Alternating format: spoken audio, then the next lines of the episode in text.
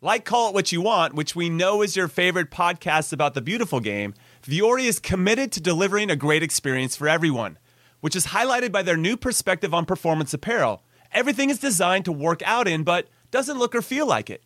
In fact, I'm rocking their Stratotech polo right now, along with their Sunday performance jogger pants, so I can be business on top when I'm on camera, but super comfortable on the bottom. And it's just the best. Vuori gear is incredibly versatile, and it can be used for just about any activity. Running, training, swimming, lounging around, hosting podcasts, doing errands, whatever your heart desires, because Vuori is an investment in your happiness. And for our listeners, they are offering twenty percent off your first purchase. So go get yourself some of the most comfortable and versatile clothing on the planet at vuori.com slash call it. That's V-U-O-R-I dot com slash call it. Not only will you receive twenty percent off your first purchase, but enjoy free shipping on any U S orders over seventy-five dollars and free returns. Go to vuori.com slash call it and discover the versatility of Vuori clothing.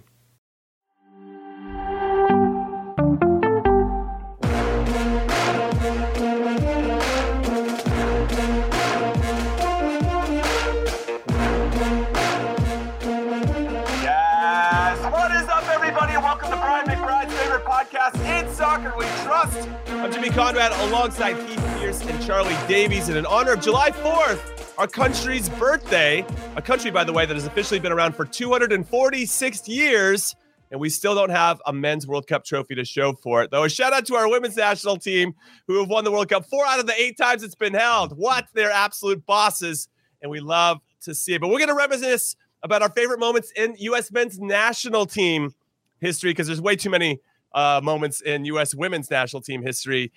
So Heath, I'm going to come to you first. Like, what was that one moment for you that changed everything from a U S men's national team perspective? Um, I wouldn't say, I mean, I, I do think it was a transformative moment, but I wouldn't say necessarily for the, uh, it's more that it changed me. It was my biggest, biggest moment for me with, the na- national, with regard to the national team history. And that was going back to two thousand two World Cup opener against Portugal, where the U S came out flying and then held on in the end to win three two against Portugal. And I grew up in in in a, in a part of California where a lot of farmers, right? A lot of farm farm hands, a lot of farmers, mostly Portuguese, Mexican, and and so Portugal was a big, big hit back home. And um, I wasn't even home, but I remember growing up with these guys. I was on the East Coast, and the game kicked off at five o'clock in the morning. And I don't know Uh, where you guys were at when that tournament started, but that was the first sort of two-host, uh, two-nation, uh, co-hosted World Cup. But the, the the kickoff times were insane, and this one was at five mm-hmm. o'clock in the morning on the East Coast. Would have been two o'clock in the morning on the West Coast. And I remember just planning my entire summer. I would have been seventeen years old at the time, uh, planning my entire summer around how I'm going to get enough sleep to get up and watch these games, and not watch them passively, watch them intently. And then I remember, you know, going up a goal very early on in that game and then holding on into that match. And then obviously there's a tail to that, you know, where we go on to beat Mexico, to reach the, reach the Quinta Partido and all that sort of stuff.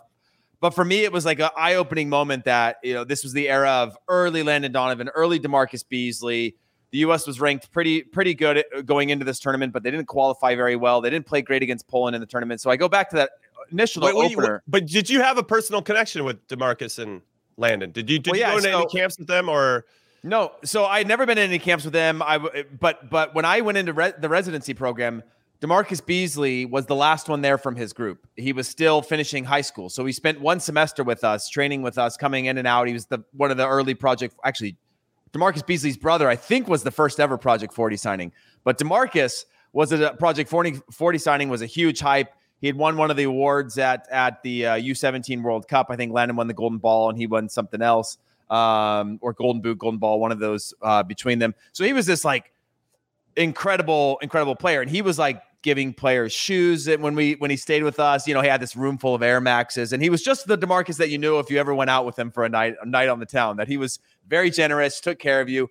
And so to see him now make that leap just uh, a couple years later to the, to the first national, uh, to the first team national team, and then play in a World Cup was, was a massive thing. And that was my only connection, other than the fact that I was obsessed with John O'Brien and a number of these players that you heard about, right?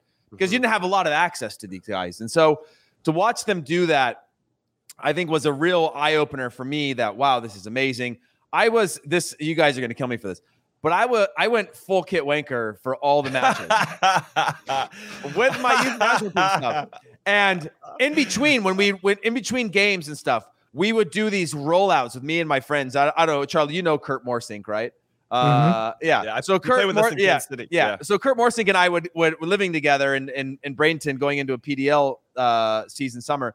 And we'd walk out and do these uh, walkouts uh, out of the tunnel. Uh, playing FIFA games and stuff in, in the morning in between games. Why we were proper loopy just because of the kickoff times. But I remember this. And, and again, it was the game. It was the experience. It was me and friends just gathered around in the most absurd hours to watch a World Cup. And, and that to me, to, to see them go on, obviously the game in itself only set them up to get out of the group. They lose to Poland in the, in the, in the third game. They sneak out with South Korea. And then they go on to, to what I think was sort of arrive on the stage. We obviously had a lot of bumps along the road since then, but For for me, growing up, dreaming, seeing DeMarcus Beasley do it, uh, and and all of that, it was just uh, uh, uh, the biggest moment uh, in in my career outside of you know the women's side when I had a player from my hometown play for the the ninety-niners and Tisha Venturini. And there's so many other things. I mean, I want to I want to once I hear your guys' stories, I want to kind of discuss some uh, mm-hmm. some uh, honorable mentions because it was for really sure, hard to, sure. to to break down. But uh, yeah, that's that that to me was the biggest moment for me as a player going like, oh man, I want to do this. I want to make it. Look at, look at this moment. Look at, look at the fans going crazy. Look at them celebrating. This is our national team who had previous to that kind of was just, it was always a dream to play for the national team, but it didn't have this whole, like we didn't have the recognition of what that meant, what that stood for. And it was finally, at least in my inner circles, reaching beyond that. I was living with a Venezuelan family. They heard about it. And other people were just sort of like, it finally kind of went beyond me and my small group of friends. And that was a real validating moment. No, I think the ripple effects of that result are probably what we'll dive into after we talk about everybody's. All right, Chuck, what do you got for us? Uh, you know, it's pro- it's two thousand two. It, it, you know, that was a World Cup similar to, to Heath where it was exciting to work, wake up at five a.m. And in, in particular, the game, round of sixteen, Mexico, you know, you, you don't really plan to play your arch rival in a World Cup in a knockout game. And I remember just having to wake up so early, you know, ninety-four kind of set the tone for me. That's when I was exposed to the game. I was obsessed, you know, watching them get out of a group. I was like, oh, wow, U S, you know, there, there's some hype in this sport, in, in this country. The nineteen ninety-nine Women's World Cup was also pretty special because it's on A B C. It felt like finally people were paying attention to the sport outside of, you know, the, the men's game. I felt like the women's run to the World Cup um, trophy really galvanize the country to say, hey, we can come together to support the sport, support women. But I was, I was, Mia Hamm was like, that was a thing for me. I was like, oh, she's a striker. She's beautiful. Like I, I, I was all about um, that, that World Cup, but two thousand two, that was transformative because now we're getting to a quarterfinal. And, and I think that really changed the, the expectation. And and also gave us hope. So for me, it's that Mexico game. And hey, by the way, Charlie, by the by the way, and I didn't mean to interrupt what you were saying, but there was also a two thirty a.m. kickoff, a seven a.m. kickoff. Mm-hmm. It was a, like on the East Coast. Like I think we played South Korea in the middle of the night at two thirty a.m., which yeah. is insane. Clint Mathis. That's what I think of. Yeah. Um, but, you know, and then selfishly beating Spain um, in the Confederations Cup, that that was a magical moment. Because because they had been unbeaten. They go on to win the World Cup the next year. I think that moment re- resonates with a lot of us because it, it finally put us at that level of, oh, wow, we, we can win a World Cup. You know, we always talk about, oh, the U S has all these athletes. But after that game, it was really a reality that if you go in with the right tactical game plan, you don't have to have ten Xavis and ten Fernando Torres on the pitch to win. You you if you if you play the game right and you tactically uh, are sound, you can win a World Cup because we have that quality. So that was pretty cool to to win that that match and be in a FIFA final. Um, so I, I'd say selfishly, I'd love that game, but for me, it's that that two thousand two Mexico match where where we won two zero. Hey, just to add a little context, Jimmy, on on that Confederations Cup for for everybody that's listening. So we we we open uh, we have Italy. We have Brazil, and we have um, Egypt. Egypt in the group. So we lose to Italy. Giuseppe Rossi, who who is a traitor, uh, scores. uh, Scored. Okay. He, they yeah. played well that he, game. I remember. He had a he had a banger that went from like outside to inside and in, in, in, inside the post. We lose to Brazil. And we are sitting in, and I and and maybe you have a different memory of this, Charlie. We're sitting in the meal room and pretty deflated, right? But you're also kind of like with a little bit of a perspective of like, you've got Italy and Brazil in your group. What, what can you do, right? And we're planning flights, and there's only a few of us that are going to the Gold Cup from from there. That's you and I, Charlie, I think, and maybe one more. Mm-hmm. And and they're planning everyone's flight, so we're going into the third game pretty much out, and. Uh, everyone's, again, booking flights for their vacation or where they're going to go because you've lost your first two games and there's a six goal deficit that you have to be able to make up between your game and another game. So uh, to to be able to climb out of that with sort of a all kind of all bets are off for for the for the Spain game, it's certainly one that if, if when you're inside when you're inside the camp, you realize just how big of a deal it was, because even the administrators were sort of tasked with like, we're sending everyone home. We're sending everybody on their way. We got to get ahead of this because like we've lost our first two games. And then to go on to reach a final in the Confederations Cup, I certainly think it's worth worth uh, being on the list, at least for for for mm-hmm. most magical. Well, moments. You got to finish the context there, because for those that don't know, you beat Egypt three zero. You needed Brazil to beat Italy three zero, and that all played out. Which is but we're on the bench, and pretty I, remarkable. Well, I was Charlie. Charlie played uh, uh, was was was I was uh, I was uh, on the bench, and and. The dis- the whole discussion is, what's the score of the other game? What's the score of our game? What's the score of our other game? When we get the third, we're hearing that, you know, Brazil, Brazil, Italy, that Italy's getting beat three nil and it's closing out. And so we're kind of all in this whole, like, you know, trying to do the math and not, and avoid like the Orlando City situation where it's about like penalties and like who's, what's the number and all that, only to find out that we've gone through. And I think that may have been a massive motivator of like a second chance. Uh, in the tournament where you kind of the edge is off a little bit, and then like playing Charlie with house said, money. Yeah, you're playing with house money. And then yeah. th- th- it was just a spectacle. I, I had to go into doping after the semifinal there against Spain. Uh, my, Michael Bradley was trying to fight everyone in the tunnel from the other team, the refs and everyone. Bob and Michael were fighting. But now we'd reached a, a, a, a massive final. And, and, and for Charlie, selfishly, from an outside perspective, sort of set the trajectory at that point for, for the career path that he was on. And and and was heading on, like a real validating tournament up to that point for him going into that final. I was on that Gold Cup team with you guys in two thousand nine. So, and then I got a concussion, and then I that was it. I didn't really recover. I, you know, I was only really good for about a year, I think, of my life, and then it just kind of all fell apart. But uh, Jay Heaps started in a final. Oh man, I can't believe like like throwing Jay Heaps. It was Kenny Cooper with me last week, and now it's you and Jay Heaps. I mean, put some respect on these guys. Hey, they, listen, they, I they had a part in. He said, "Oh no, honestly," he said. Jay Heaps starting the final. Hey, I will like, say this. I, I went back and watched those highlights the other day of that final, and it was like Jay Heaps got elbowed in the face when when they called that penalty, and that would have definitely been overturned in the now era when he was sort of getting wrapped up, got an elbow, and then sort of got tripped up to give that penalty to start the second half, where but then we ran away. People forget that it was it was zero zero at halftime, yeah. So let's not forget. We tied the first half. The second first half, half was, was different. Yeah, the second half was, uh, we won't was, even tell you the was, final score. I was score watching from France, and, and I remember my – my teammates are like, oh, yeah. U- U.S.? What, what's yeah. up with them? Yeah. Just getting slapped uh, with five goals in the second half. Yeah, it's never never fun. I was up top I, with, with John Hackworth. Him and I were kind of being the eyes in the sky for Bob and the coaching staff with regard to, you know, any tactical adjustments. And, yeah, it was hard after that second half. Like, walking down the stairs to go address everybody and to go in the locker room was tough because – What happened to you, Jimmy, in that tournament? I got uh, I got knocked out cold in Philadelphia against Panama in the quarterfinals. Kyle Beckerman oh, actually man. scored his only one. Yeah, I got knocked out. You were there, Heath. Remember, I was like, yeah, talking I, gibberish I, in the locker. I, I literally flew out just before that that game. We we got to Philadelphia after the first round, and we were playing in the knockout phase, and that's when I got my move to France. So I I flew. That's right. Literally the first day we we got to Philly. So I blame Charlie. Amazing to hear the lack of commitment. Amazing to hear the lack of commitment from Charlie. You know. I know. I know. I was well, my my my, game. my work here oh, is done. I'm heading back to Europe, guys. I'm out. I'm out. Europe's calling. All right. So my my big moment is is the same. It's two thousand two. I thought transformative is a great word to use in describing that because. In nineteen ninety-eight, we were the worst team in the World Cup out of thirty-two teams. And ninety-four had so much hope.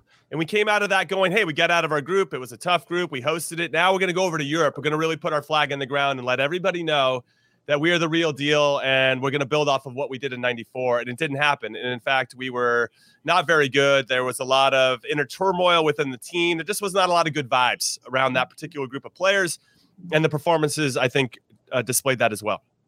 So you go into two thousand two, and to Heath's point, first thirty minutes against Portugal, you're like, all right, this is already different. The vibes are different here. This is a different group. We got some exciting young players.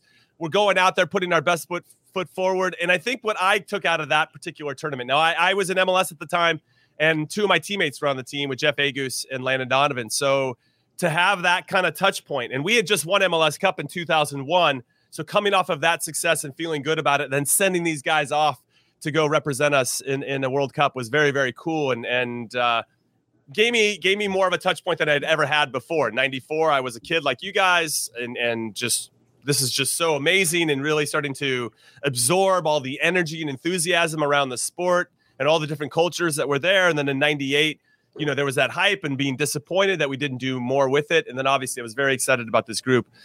So it just felt like in this, when we played the teams, even the hosts, Korea, Poland, I think was the one blip where we didn't play particularly well. It's almost like we had everything in our hands, and we we we just we hadn't been in that situation before, and, and we let it go. But thankfully, we got a little bit of help to get into the knockout rounds, and then against Mexico, and then against Germany in the quarterfinals as well. We should have got more out of that one zero result that we lost than we did. If V A R had been around, uh, what Torsten Frings would have gotten a red card for the handball mm-hmm. on the goal line by our now coach Greg Berhalter.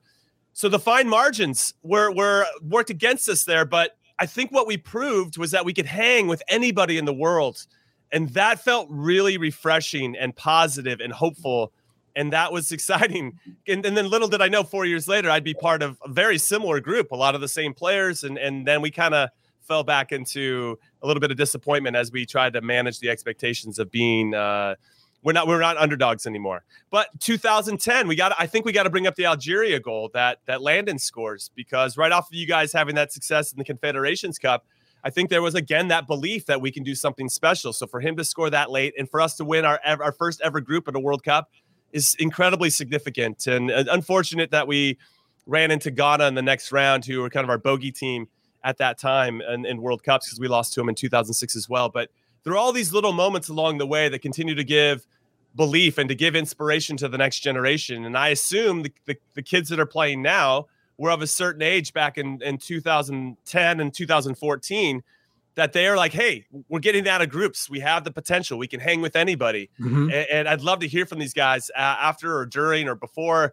just, just how important those moments and visuals were, that, that they could be a part of this in the future and to make a big difference. And so, because that's, that's what those World Cups did for us. That's what two thousand two did for all of us. Even though I was a little bit older than you guys, it gave me the belief that, hey, I've got a couple teammates on the World Cup team. I'm not that far away. I just have to put a couple things together and, and get out of my own way, because that was my biggest issue, was getting out of my own way. And and and I think I could get there because I can see the quality that these guys have. I just have to make sure I can get to that point as well. And it's so important for, for our players. That's why I think not qualifying for two thousand eighteen was such a big deal, because we missed out on a generation Of, of kids that are coming up to see what it looks like and feels like and tastes like to have your country in, in a World Cup and have that type of representation, and to show them that we can play and hang with the best countries in the world. eBay Motors is here for the ride. Remember when you first saw the potential? And then through some elbow grease, fresh installs, and a whole lot of love, you transformed one hundred thousand miles and a body full of rust into a drive that's all your own. Look to your left. Look to your right. It's official. No one's got a ride like this. There's nothing else that sounds like, feels like, or looks like the set of wheels in your garage. With over one hundred twenty-two million parts, you can make sure your number one ride or die stays running smoothly, so there's no limit to how far you can take it. Brake kits, turbochargers, engines, exhaust kits, roof racks, L E D headlights, bumpers, whatever your baby needs, eBay Motors has it. And with eBay Guaranteed Fit, it's guaranteed to fit your ride the first time, every time, or your money back. Plus, at these prices, well, you're burning rubber, not cash.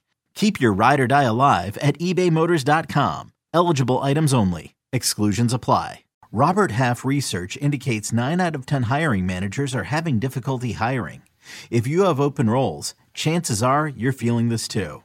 That's why you need Robert Half. Our specialized recruiting professionals engage with our proprietary A I to connect businesses of all sizes with highly skilled talent in finance and accounting, technology, marketing and creative, legal, and administrative and customer support.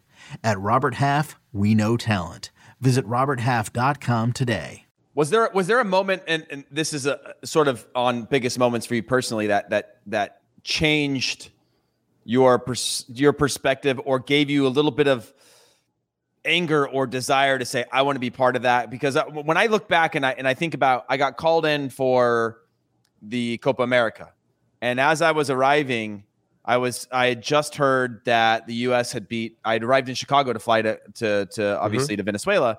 And I had just heard that this U S team had won the Gold Cup, and I was watching it on a screen at the hotel bar, and it's Benny Feilhaber running to the corner and someone pulling his shirt. It's that iconic shot of, of, of Benny and the crowd just basically being full Mexico, and just this moment of, of running it late. And I remember feeling like, I'm about to get on a plane with a lot of these guys who have now experienced something different than me. And it angered me. Like, I was so excited because mm-hmm. Benny was one of my good friends, and mm-hmm. I was excited for the team. And it's a huge moment going into another tournament, or just for our own credibility as a national team. But deep down inside, I was like on fire. And I went down and ended up, you know, Charlie, uh, I mean, um, Johnny Bornstein ended up starting two of the three games at Copa America. And I was just like, I don't want to feel this anymore. I don't want to feel like I need, I, I need to control what I can control, but I want to make sure that I'm, I'm, I'm like locking myself at least in contention for this national team. And then making a tough decision for for for Bob. And and that Gold Cup two thousand seven was the one that did it for me, where like I thought about it for days and days and days uh, of just being like, I never I don't want to miss out on that again. O obviously, in the end, I end up missing out on going to the World Cup in twenty ten. But it was the, it was a real motivator for me to say, like, you're going to have to do. You're going to have to improve. You're going to have to, you're going to have to like kind of t grasp this a little bit tighter and do a little bit more. Um, if, if you want to be able to be in person to experience special moments with the national team, which ultimately got me to the Confederations Cup and another Gold Cup and things like that. And that was a real turning point for me of being like, oh, I wasn't invited to the party, and I want to be invited to the party next time. Either of you have, have a moment or something you saw on T V, because everybody knows you watch cl club games or you watch national team games in person, it feels different for both of you. I know it does, right? If you're sitting in person, you watch the national team play versus watching your old club team play, there's a little bit of something going on. For that's, sure. That's harder to digest, harder to interpret, harder to know, like positive, negative, like tears of joy, you know, kind of mixed emotions.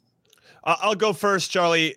I got a call from Bob Bradley a couple months before that summer of two thousand seven, where we were going to have back-to-back tournaments, where we played in the Gold Cup and then immediately went down to Copa America. And that was going to take me away from my club team and my family for eight weeks, eight or nine weeks. That's a big ask. But I, of course, what are you going to say no to the national team coach when he's going to ask you to be, at that point, a pivotal member of his starting squad and, and to be part of it? I was like, yeah, I'm in. I'm all the way in, Bob. No problem. And when I got home, this was this was maybe two weeks before my first daughter was born. So my first daughter's born, and obviously you have your own emotions. And I think I've talked about this a little bit before, but you're, you know, you have your own dad issues of like maybe what your dad didn't do when you were a kid, and you want to fill that void. So I was a little bit maybe over the top and like wanting to be there and be the guy for, for my daughter, because I didn't get as much of that when I was younger. And so I had that kind of factoring in. And now you add into the fact that my wife is, she doesn't want to be left alone with the baby by herself for eight or nine weeks. And and so we're trying to figure out ways to get our our moms to come in, my mother-in-law and my and my mom to come in and potentially help. And it was just so stressful at home. I got a hamstring injury. I never got hamstring injuries. You guys knew I took pretty good care of myself. I did a lot of yoga, I did all that stuff. And and I just never wanted to, you know, risk putting my body at risk so I wouldn't miss anything. And I had a hamstring, and I had to tell Bob I'm out for the Gold Cup. So when I didn't go, but I showed up in Chicago just like you did, Heath, I was absolutely irate that that I was not part of that group, because like you, I missed a part of an experience that not only was shared by the players, but also the coaching staff, because the coaching staff goes, oh, I guess we don't really need Jimmy anymore to to to win pivotal games. And that those little things hurt. So I go down to Copa America, and we don't play particularly well, but there was this one play against Argentina where Bob blamed me.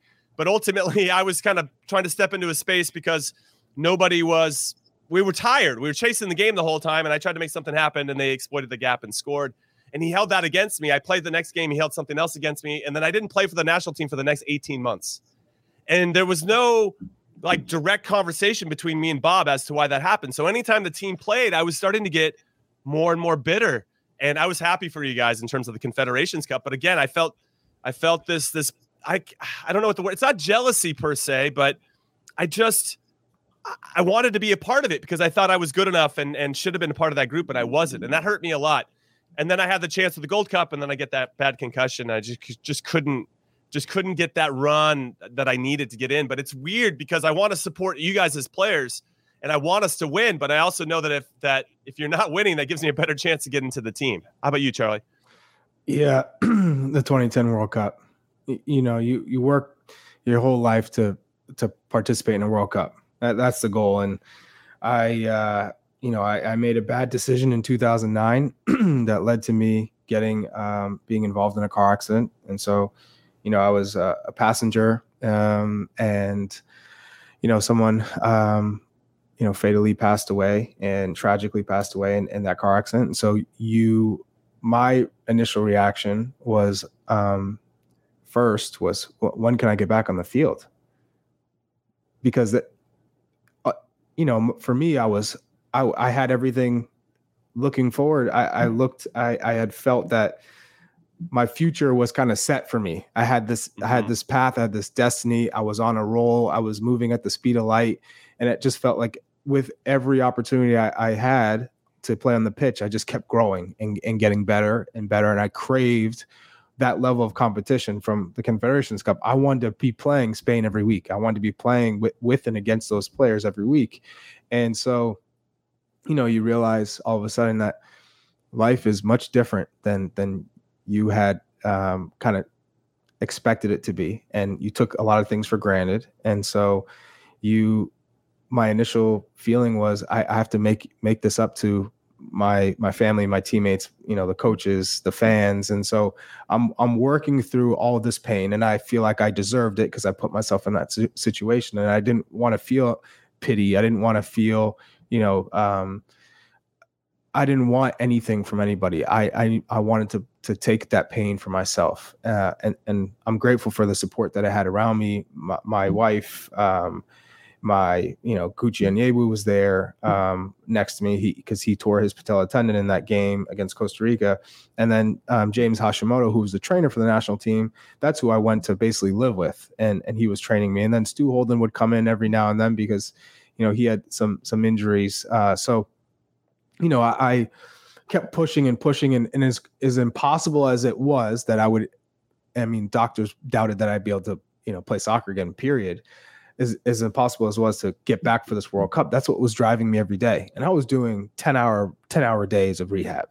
And, you know, it started with just standing up, it started with just being able to hold my leg up in the air. And so I just kept progressing. And about four months in, I was able to start jogging on the Ultra G machine. And I'm like, oh man, this, this could be a reality. And, and I was doing, you know, agility, and my quickness was still there on the agility, but we all know that agility is, is not how you play the game of soccer. That's just a, a small portion of it.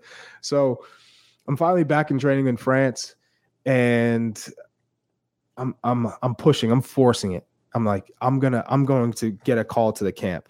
And that's all I really cared about, was just getting to the camp. I probably I knew making the twenty-three was was not probably realistic, although I had hoped that maybe I'd be that twenty-third player and I could just be there and and kind of do the training and, and rehab, and maybe by the end of the World Cup, I might be able to to to be an impact sub. And so finally, I get that call from from Bob in May, a week before he, they had to um, submit, or maybe it might have been a day before they had to submit the the thirty-five man roster. And uh, he just said, you know, everyone's proud of you. Uh, you've come a long way, but we we knew this moment we were going to have this talk at some point, and so. Um, I, I'm not going to be able to take you to the camp. And so you have that pain, and that was rock bottom for me at that time. I had not experienced a, a, a even through the accident, all that, that was the moment that you, it hits you, the consequences. You paid the consequences, the ultimate consequence, not getting a World Cup and probably never going to get to participate in the World Cup. So then you're watching them, right? So you, I go on vacation right off a, after he tells me uh, I'm not going to join uh, the team. So I go to Bahamas for to get away. My wife says, you know what? Let's just get away, get away from people, soccer. You know, let's go enjoy. Everyone in the Bahamas has a World Cup jersey on. There were pe- there were players who, who were also cut from their World Cup uh, rosters. I remember Aquilani from from Italy. He got cut from from the team, and he's there. You know, you so you're constantly around. I'm like, you can't avoid it. So I go back to Delaware to, to rehab, and we're watching the games. I go back to France for preseason, and Alejandro Bedoya comes to visit me for my for my birthday, and we watch uh, we watch the Algeria game. And I just remember being like, oh my God. And, and I'm, I'm so happy for them, but it's every game is painful. I feel like, man, I, that was my opportunity to really help this team win. And you watch the Ghana game, you're like, if I was there, I would have finished that. Or if I was there, I would have made that run, you know, and you're doing that. But after that Algeria game, they called me uh, from the locker room, and that will always sit, you know, that, that will always sit with me in, in terms of, wow, they still thought of me in that moment. Mm-hmm. And, um, yeah. Who I mean, who who called? Do you know who was the catalyst? Yeah, it was uh, Mo and and Josie and uh, and then That's Landon cool, and Landon and Stu got on, and, and then it kind of pa- that was passed around, and everybody was saying what's up, and they're doing the, you know, they're like, oh, we're doing the stanky leg for you on the field, and so you know, any time I watched the U S game, I, I had like a pit in my stomach, literally. Um, every every time I watched them up until the the day I retired, because I, I was working. Even after I got back and playing in M L S and I was never the same player, I always felt like, man, I, I think I can earn a, a January call up. And that would, that would be heaven for me. Right. Like full circle. I got back, and January camp is great. Cause there was that run I had in twenty fourteen. I scored, you know, seven goals in a short amount of time and get to M L S Cup pl- uh, finals. I felt like, oh man, new coach, maybe Jurgen Klinsmann gives me an opportunity as a January camp guy. I didn't get it. twenty fifteen, I was like, I'm still pushing. twenty sixteen, I'm like, I'm still pushing. I just want that one chance. And then, you know, I get diagnosed with cancer, and my boys were born three months early. And, and then I, yeah, life, I, I, life. I, I, I hit the peak and, and came down. And so um, right when that happened, and you know, the dream is gone, then I'm like, oh, that pit, that pit has gone, and I can just be a supporter and be a fan. But I've, I've felt that my whole life, to be honest, um, up and up, up, up from that point. That's uh that's a crazy story in a lot of different ways. I was with you in two thousand nine and in that camp when the car accident happened, and it still feels super surreal. And I was in that January camp in two thousand ten when you came to visit. I don't think you were training with us, but you came to say hello, and, and uh, I could see your, your sadness just written all over your body language, and, and not really knowing what to say, because I didn't know what to say. I was obviously, we were all hopeful that you'd get on the team, or at least uh, come well, back. Well, contextually, and, and, all Jimmy, it, were you it, there at that camp in January twenty ten, Heath? Uh, yes. Yeah. And and contextually, Charlie Charlie is is a prankster, loud. You can hear him yeah. on the bus. You can hear him in the locker room. Like, he's alive. He's the energy of, of of a team. Like, he's not a quiet guy. And I remember that also, Jimmy. Just the the the um, how quiet Charlie was. You know. Yeah. Um. Yeah. Compared to the Charlie that that that that we had we had uh, known for so long, and yeah, I, I remember all of that distinctly. Yeah, it was it was an intense time, and obviously we had our own stuff going on, Heath. But I remember thinking that I couldn't it's imagine not, what it would be like. It's like, oh, it's not that bad. No, well, it wasn't that. It was more I just couldn't imagine what it was going like, what you were going through to, and to process just the the accident in general. I mean, you have your own kind of career ambitions that are attached to what mm-hmm. happened in that accident, but also just the trauma of what you went through in that. And, and I can't even imagine what did you, I, I don't know how much you want to open up, open into uh, no, this, but go ahead. I'm, but like in terms of like, book, so yeah, ahead. Therapy. I mean, did you go get, yeah. talk to a, a psychologist? Like, yeah, no. cause you're, you're, you're working with two different things here where you mm-hmm. realize that you've maybe really hampered your dream moving forward. But then also there's this this personal side where I I almost just died, and somebody did die in this, and and that has its own place where you have you can't I don't think you can compartmentalize that away. I think you have to walk through that a little bit as well, and then obviously that's going to play into how you probably approach your dream as you try to work through it. You know, can I ever be as good as I was? Because as you mentioned, and and it's not uh, hyperbole here, Charlie was on it. I mean, you were you were destined to be our number nine at the two thousand ten World Cup, or to be our strike partner with Josie Altidore. Like, it was all set up for you to. You were on a rocket ship, and so you had to handle like two different things. And so, well, also Jimmy, contextually, it was it happened in a World Cup camp. World Cup qualifying camp, right? Yes, Charlie? That's right. Uh, like this our, was our with the, this was the national team. It was very close to home to everything that was going on in in, in your life. It was uh, it was the qualifying camp. Mm-hmm. So uh, I would tell you one. I, I never went to see a psychologist. Hmm. When I was in the hospital, and I had a, a the priest come in every day, and he would remind me um, how lucky I am to be alive. He'd ask me, you know, had you seen that car? Have had I seen the car that I was in? I said, no. And he said, you know, people usually don't walk away from that. You have, and, and they just know there's a bigger plan for you. You may not know it. You may not know why. A lot of people will say why or how, but just know there is, and, and, you know, just make the most of it, right? You have a second chance at life. And I've, that's how I approached it. I said, I'm not going to think about the what ifs. And, but I did. I mean, that kept me up at night for about four months of why did I make that decision? You could go back all the, you know, from, from going out to dinner with, with Stu Holden to watch Monday Night Football. And from that point on, like no need to, you know, you could, you could go down the list. And so uh, for me, I just said, the only thing I can control is how I am as a person, what, uh, how I wake up every day, how I'm going to um, make the people around me better. And so I literally just focused on the rehab. That's, that's the, and, and the pain that I was taking from the rehab and all the pain I felt and the, the embarrassment. And as you talked about how I was quiet, it's because I, I just felt ashamed. I felt like I, I let so many people down, and I know I let so many people down. So how could I be the same person? I'm still a shell of myself anyways. I'm still trying to build myself back up. And so still pro I was at that point still processing everything. And you can imagine how, how emotional I felt being around everybody. Yeah. It felt great to see you all and, and talk to, to everybody, but it's still so emotional. It's, it's, it's raw. And so, mm-hmm. um, I, I, I guess my therapy really was just talking to my wife, Nina, talking to Hash every day.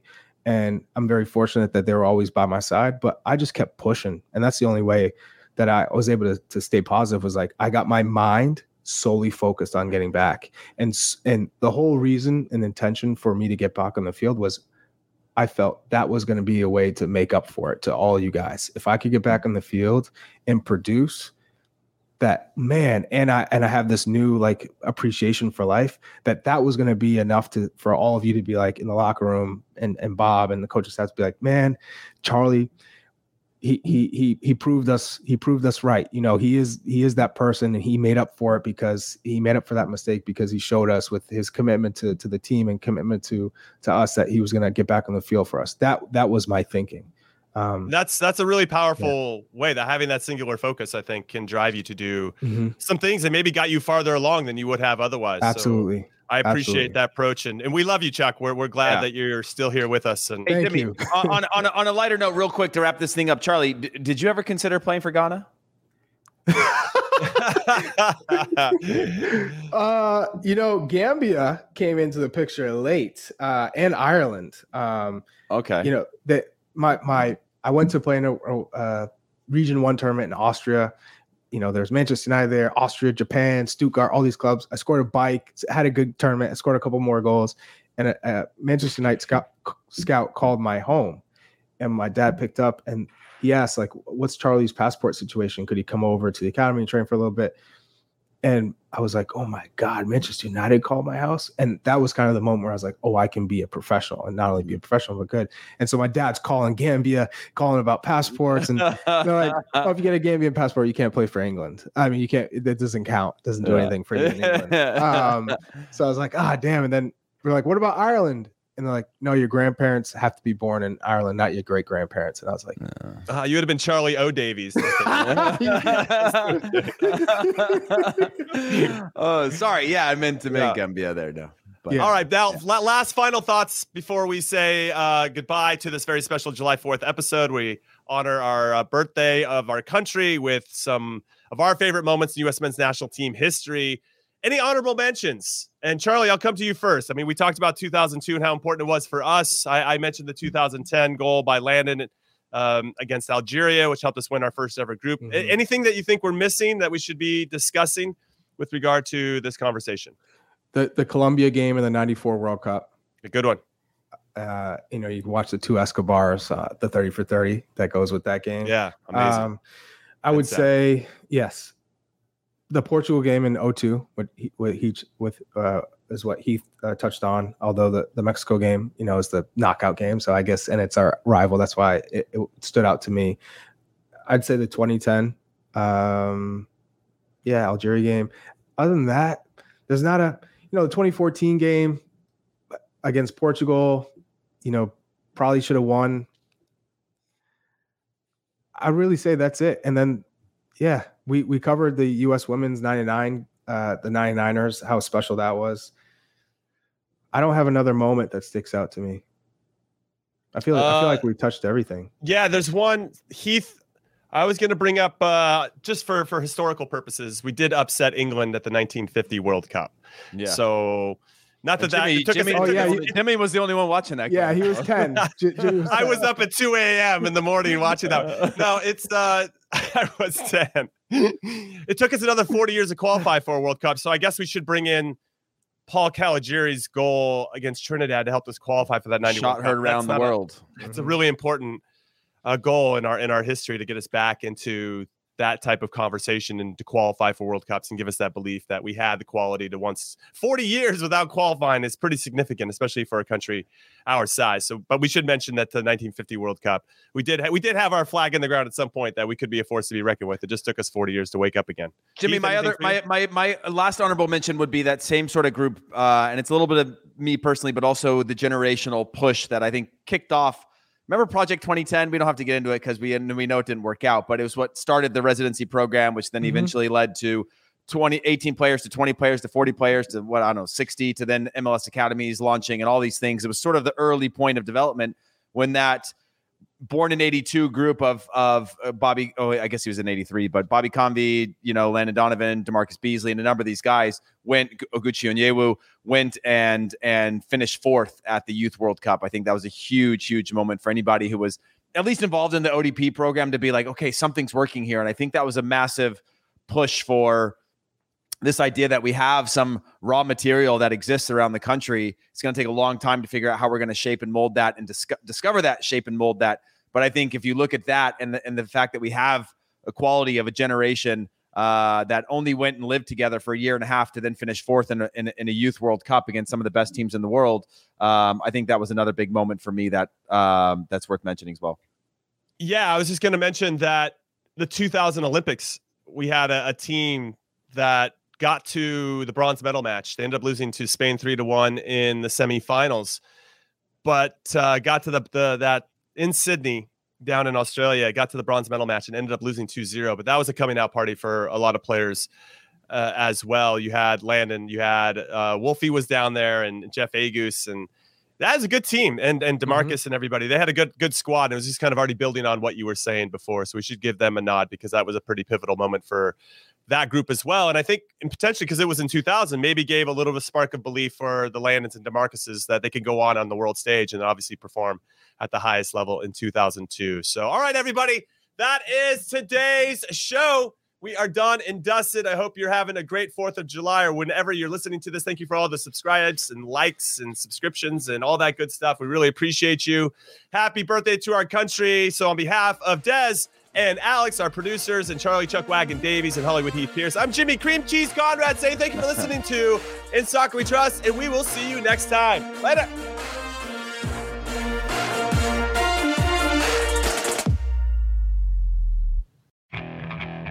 Okay, picture this. It's Friday afternoon when a thought hits you. I can waste another weekend doing the same old whatever, or I can conquer it. I can hop into my all-new Hyundai Santa Fe and hit the road. Any road. The steeper, the better. Because my all-new Santa Fe is available with H-Trek all-wheel drive, so I can hit the trail without a worry in the world. Heck, with three rows and best-in-class rear cargo space, I can pack the whole family in with all our gear. We've got available dual wireless charging for our phones, so we'll never lose touch with civilization, and we won't lose touch with the primordial power of Mother Earth. So which is it?